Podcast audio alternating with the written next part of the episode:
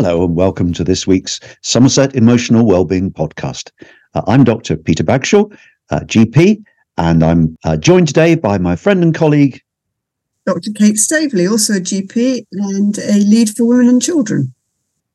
And today we're delighted to be joined by two guests, uh, Isobel and Sun. So, do you want to introduce yourselves and, and what you do and tell us a bit about I believe we're going to talk about allyship, which I know nothing about. So tell us a little bit about yourselves.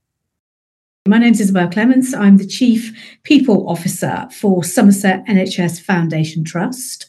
So I'm an executive member of the board here at the Trust and have overall accountability for inclusion, um, uh, uh, diversity, and, and everything that sort of encompasses that, which is where allyship sits very firmly and of course includes leadership. So have got a deep personal interest um, in this work but also that of supporting um, the organisation to progress around uh, allyship and inclusion and difference and diversity Hello, my name is Sander-Jackson. Um, I'm inclusion lead at Somerset NHS Foundation Trust. I also hold the national role, which is Chief Nurse Officer and Chief Midwifery Officer, BME SAG lead for the Southwest. Um, as my day job as an inclusion lead, allyship is very core. So um, I'm working with Bell is very privileged and promoting allyship. So I'm really grateful to be here. Lovely to have you both here. I know nothing about allyship. Can you tell me a little bit about what it is, what the ideas are behind it? Okay, yes. So, of course. So, allyship to me, it means, I think it, I've, I've been running some allyship uh, sessions with Sun, which has been a delight, um, both within uh, people services, but also out in, in our organisation. And it's really interesting to, uh, to establish that actually a lot of people don't know what allyship is. And indeed, there is no one real definition. There is no one real way you can look it up. It gives, it provides, you know, different things. To me, there's something about how I personally am able to draw alongside and walk with and in all of my colleagues' shoes. So to really really understand the experience that they have whilst working in our organisation, but also then to consider how I, as a white British woman, can provide support and empowerment to all of those individuals. So that's, I guess, what I think of allyship in, in my way, but my definition probably be different to others. Peter. Sun. what's your take on allyship? I, I agree with Bell. I think allyship mean is all different by person to person. So if I ask you, Peter and Kate, what do you think allyship means? Do you think? Just be honest. What do you think, sir? My, my thought around allyship was it was um, a way that people supported minority groups using the position of perhaps leadership or power that they have, but to support those minority groups. So, so going alongside. So, my understanding was if you you don't have to have gone through an experience to be able to support somebody else with that experience. Is that am I correct in that or? Yes, yeah, yeah, yeah. Thank you for sharing. What about Peter? Yes, I, I think to me the concept of ally is uh, somebody who helps somebody in their aims. So it, it's a bit different from friendship, but I, yeah, to me, it, it also includes empathy and walking in their shoes and understanding their position.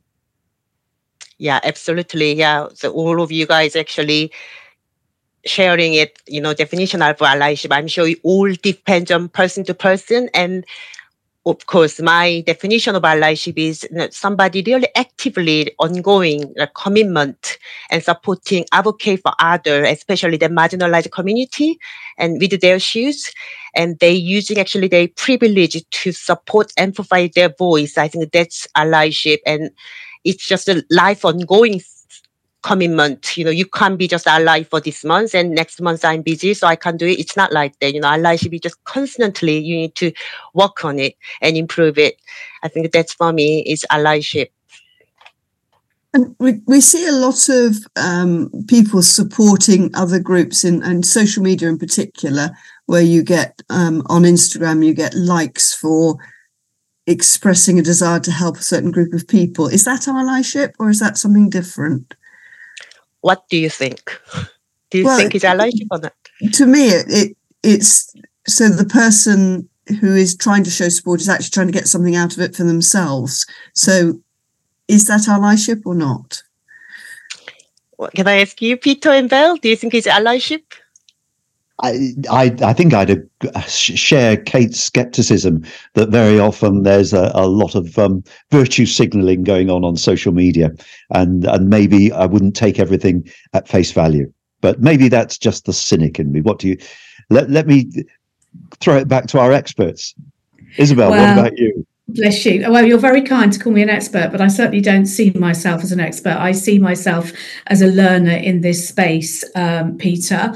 And um, I don't think I don't think that is really allyship. Although I take I take Sun's point about you know it comes in many forms, but I think a sort of a like and a tick uh, isn't adequate. It is simply not adequate. And certainly in the workplace, my expectation of myself and my expectation of others is is absolutely the real deep deep um, spending time getting really understanding people's experience and a real commitment to work with them and empower them, of course, not disempower, but empower them to share their stories, to raise their concerns, to um, really understand their experience, and if possible, do additional things to help support those individuals going forward. So I think I'm with you on yeah the like. I don't I don't think that's allyship. Yeah.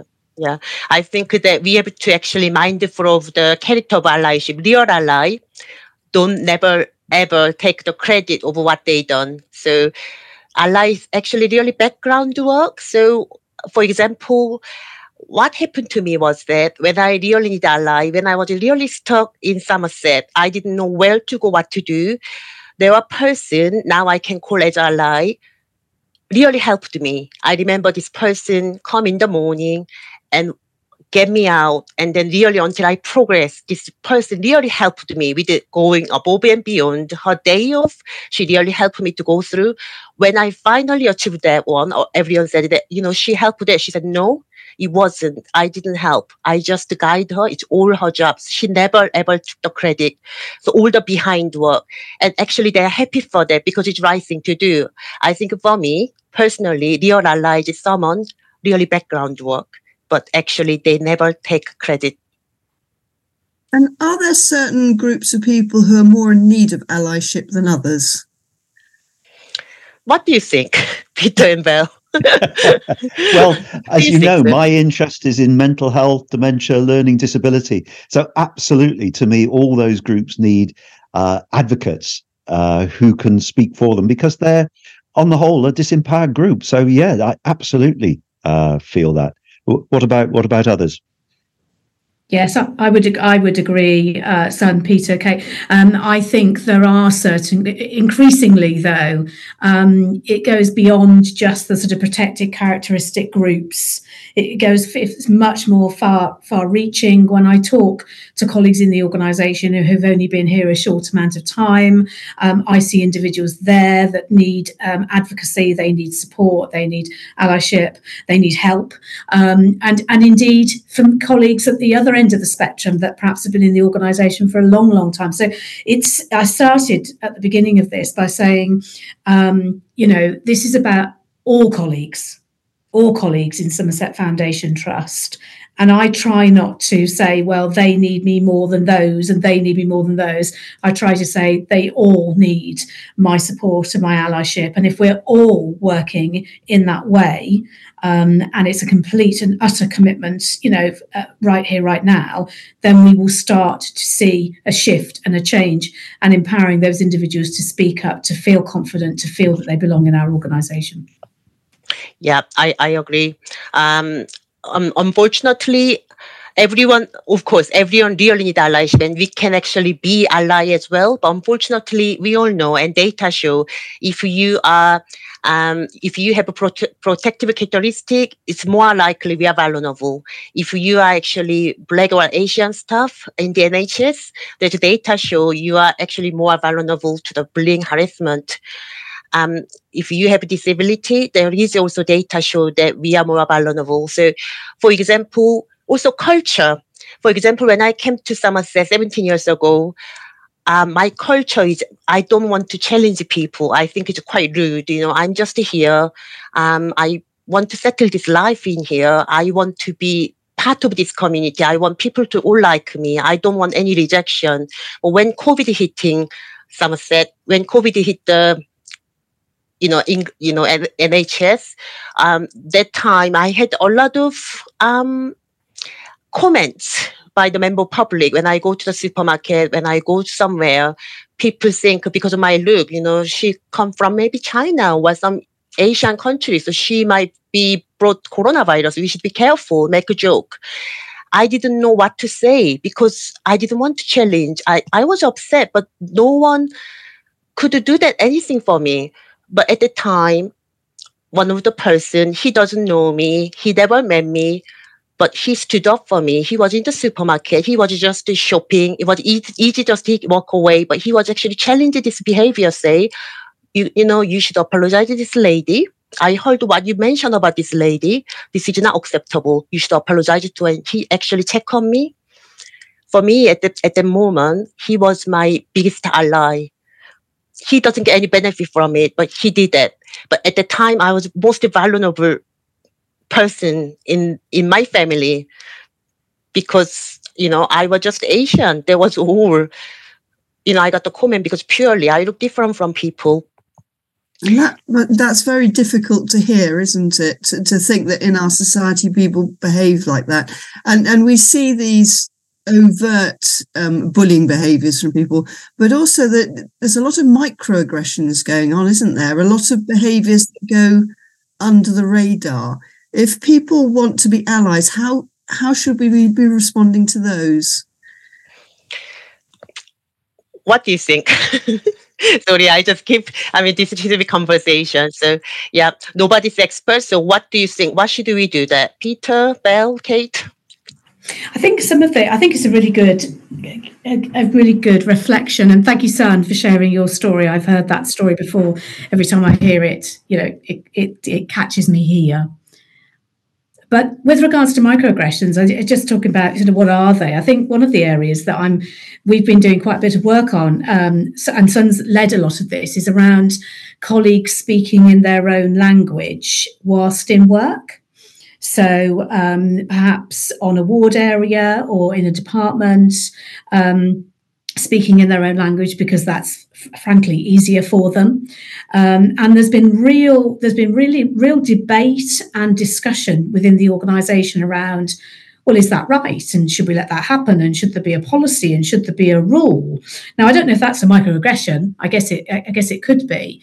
Um, but it's really tested us as an organization to think about what um, how do we support our colleagues that English isn't their first language in their ability to do their job and do their job well? And my goodness me, it's taken some time, hasn't it, Sun, to, to work that through. We're still working some of that through.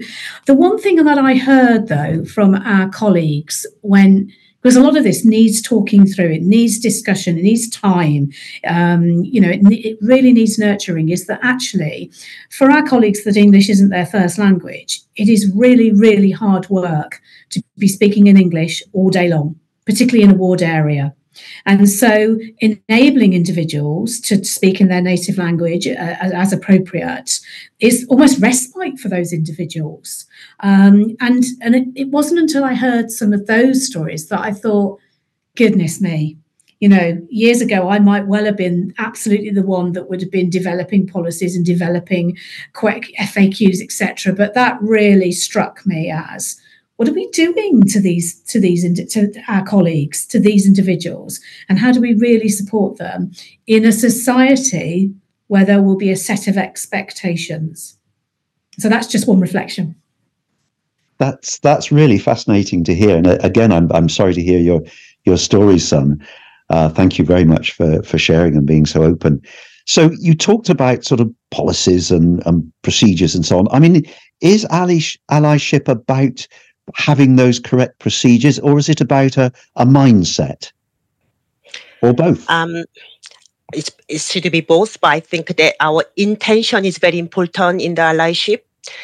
Um, intention always this is right thing to do and support and i always think some of the of course i teach allyship i promote allyship but i'm a human some point outside of work, I sometimes just want to walk away with my children. I just want to walk away because it's easier. But I always think, if this happened to me, do I need ally in this scenario? Do I really need to just ignore? Am I just doing right choice? So it's the constant choice of my intention. There is always really strong mindset. So I must say, I'm not perfect. I'm still learning. And sometimes I also needed to really educate myself. For example, I just went to Korea last last month. In Korea, I'm on holiday. Nobody know I'm an inclusion lead. Nobody know I'm a nurse. This scenario, somebody's ex- experienced some some difficulty, and for me, it was easier to just walk away because I got I'm just meeting my friends, and I already think, if it's me, do I need ally in this moment? So I think mindset is most important. But right policy, I think it will help because unfortunately, um, not everybody really maybe want to be alive because it's quite hard. You know, our day by day job is very hard. Do I need to do going above and beyond and work hard for this? Because it's a lot of energy, your mind, you know, a lot of your energy is going in. So if we have policy to support it, I think that will help. Yeah, I, Peter, I would um, thanks Sun. I would um, I would agree with Sun entirely. I think it's intent. I think it's leadership. I think it's setting the tone, culture, and then the policy. Policy shouldn't come first, but of course, having a policy arrangements in place that guide colleagues, I think, is really helpful.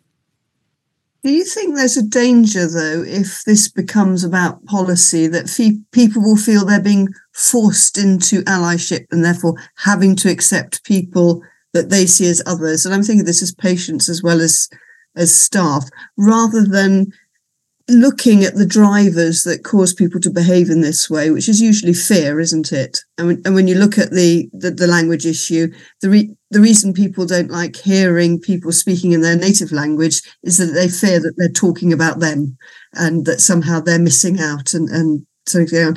So what can we do to try and to try and make this less frightening so people want to be allies so they feel so they don't other people in other groups, so they feel part of everybody. Um, because what you're talking about is staff groups, which is interesting, but I think we can extend this to patients, can't we? Because we tend to, a lot of our patients need allies because they have different needs.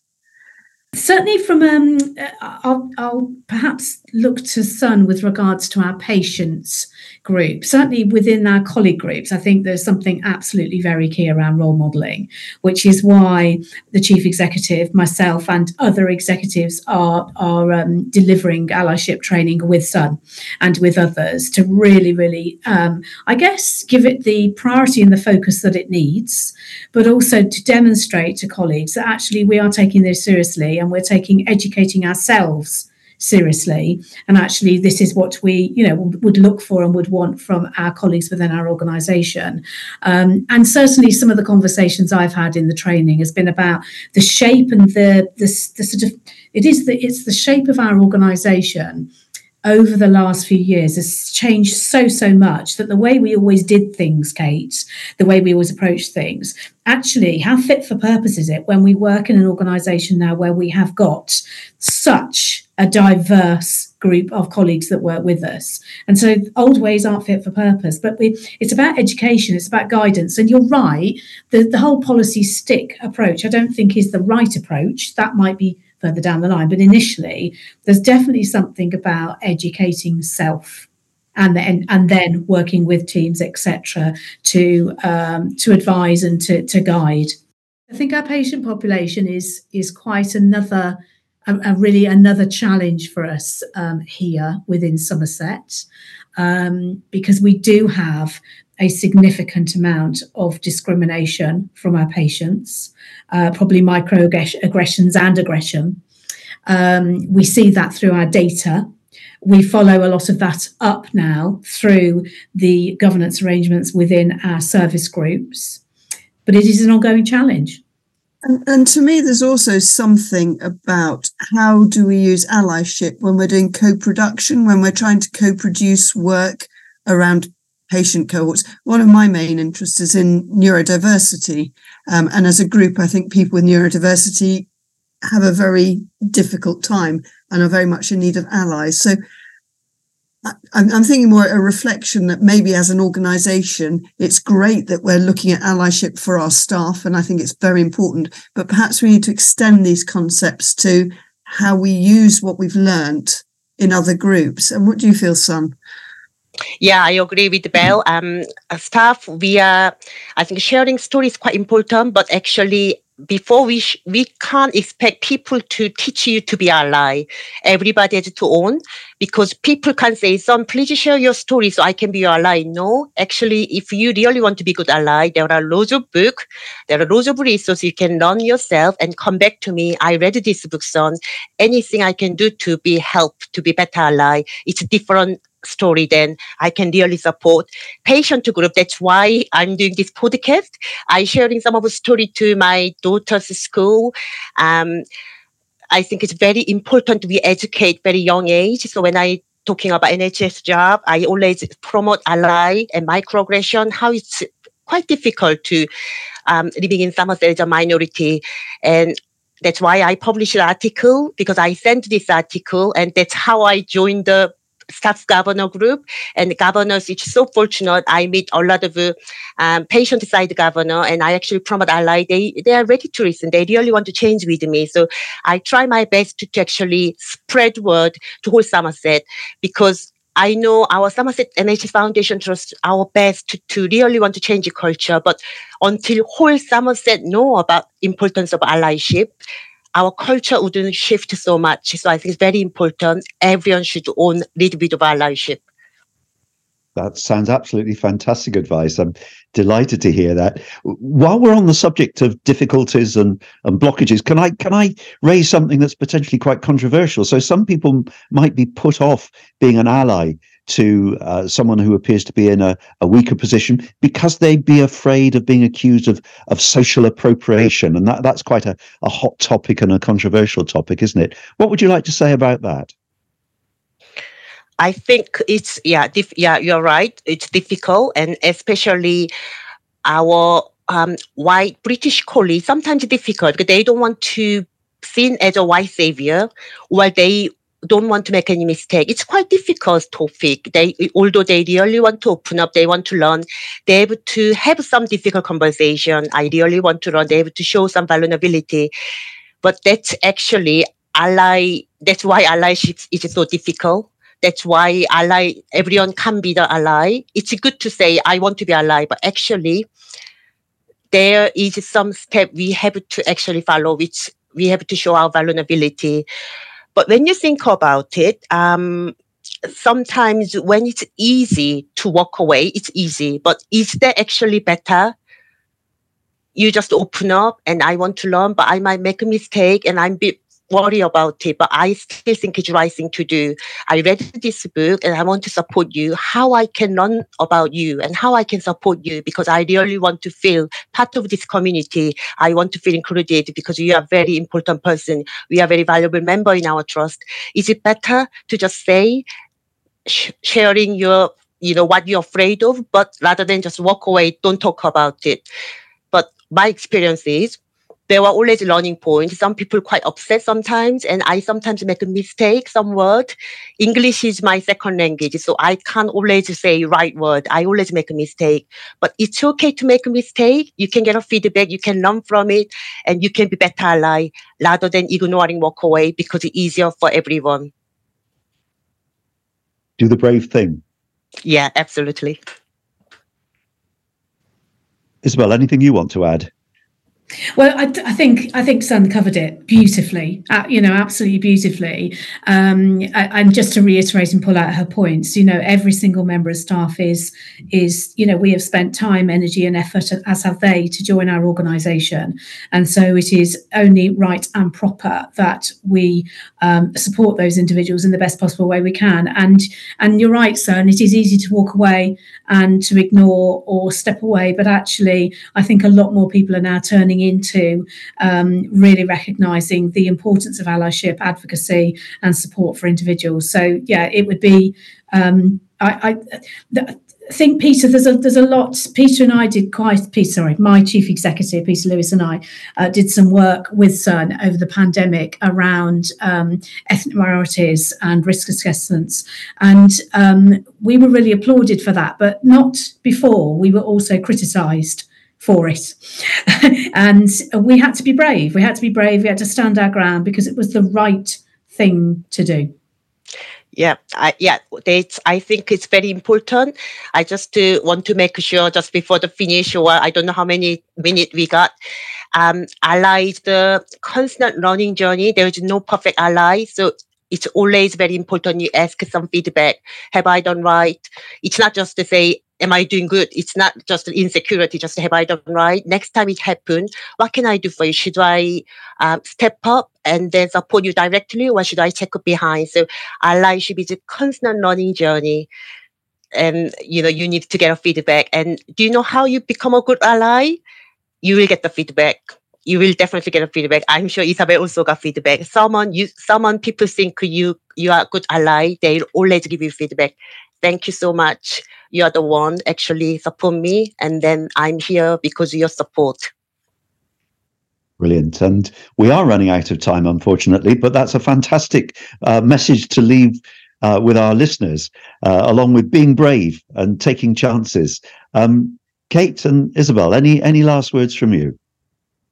Yeah, I think what I'll take home from this conversation, sorry, I jumped in there, Belle, um, is the, the difference between being an ally and making a noise about being an ally and pretending that you're being an ally. I think I, I think that's very interesting. Is is to to reflect on why why you're supporting someone. Are you doing it for their benefit or you're doing it for your own benefit? And I think that's a quite an interesting place to start. And I think a lot of the other issues we've discussed would go away if you if you have that first consideration. Mm, I like that, Kate. Um, I, I, I would agree. I think we've got a huge amount to do here, uh, here at Somerset NHS Foundation Trust around uh, in this in this space to ensure that all colleagues feel that they belong in our organisation, and we're not there. Um, and this is a constant and evolving journey. Um, uh, in the chat there's an ask about how can people get more involved. Well of course people can reach out to sun they can reach out to i there are many many books that people can read. People can um, as i say reach out and be involved in the work that we're doing um, here. Um, for me the biggest the biggest lesson is how is that i'm on a constant learning journey. You know can, there's something about being an executive and getting it right and as an executive in this space, you don't always get it right. And you have to be vulnerable. You have to role model that vulnerability. And I think it's a new leadership competency, leadership skill that not everybody has uh, been able has has got uh, as yet. And so people, because they are frightened, I think you made that point earlier, Kate, they won't get into some of the great work that they could do around allyship. So I think if we can sum it up, and uh, all the resources you mentioned uh, will be on the show notes, of course. Uh, from Kate, we've got be authentic. Uh, Sun, we've got be brave, take chances. Bell, we've probably got be humble and realize we're still learning. And if we can do all of those things, then hopefully it will make life better for for us and the people around us. Thank you very much all today. And go well, listeners. You've been listening to the Somerset Emotional Wellbeing Podcast. The show was hosted by our team of doctors, including Dr. Andrew Tresidder, Dr. Peter Bagshaw, and Dr. Sarah Coop. The show was produced by Rob Huns Music on behalf of the NHS Somerset Integrated Care Board.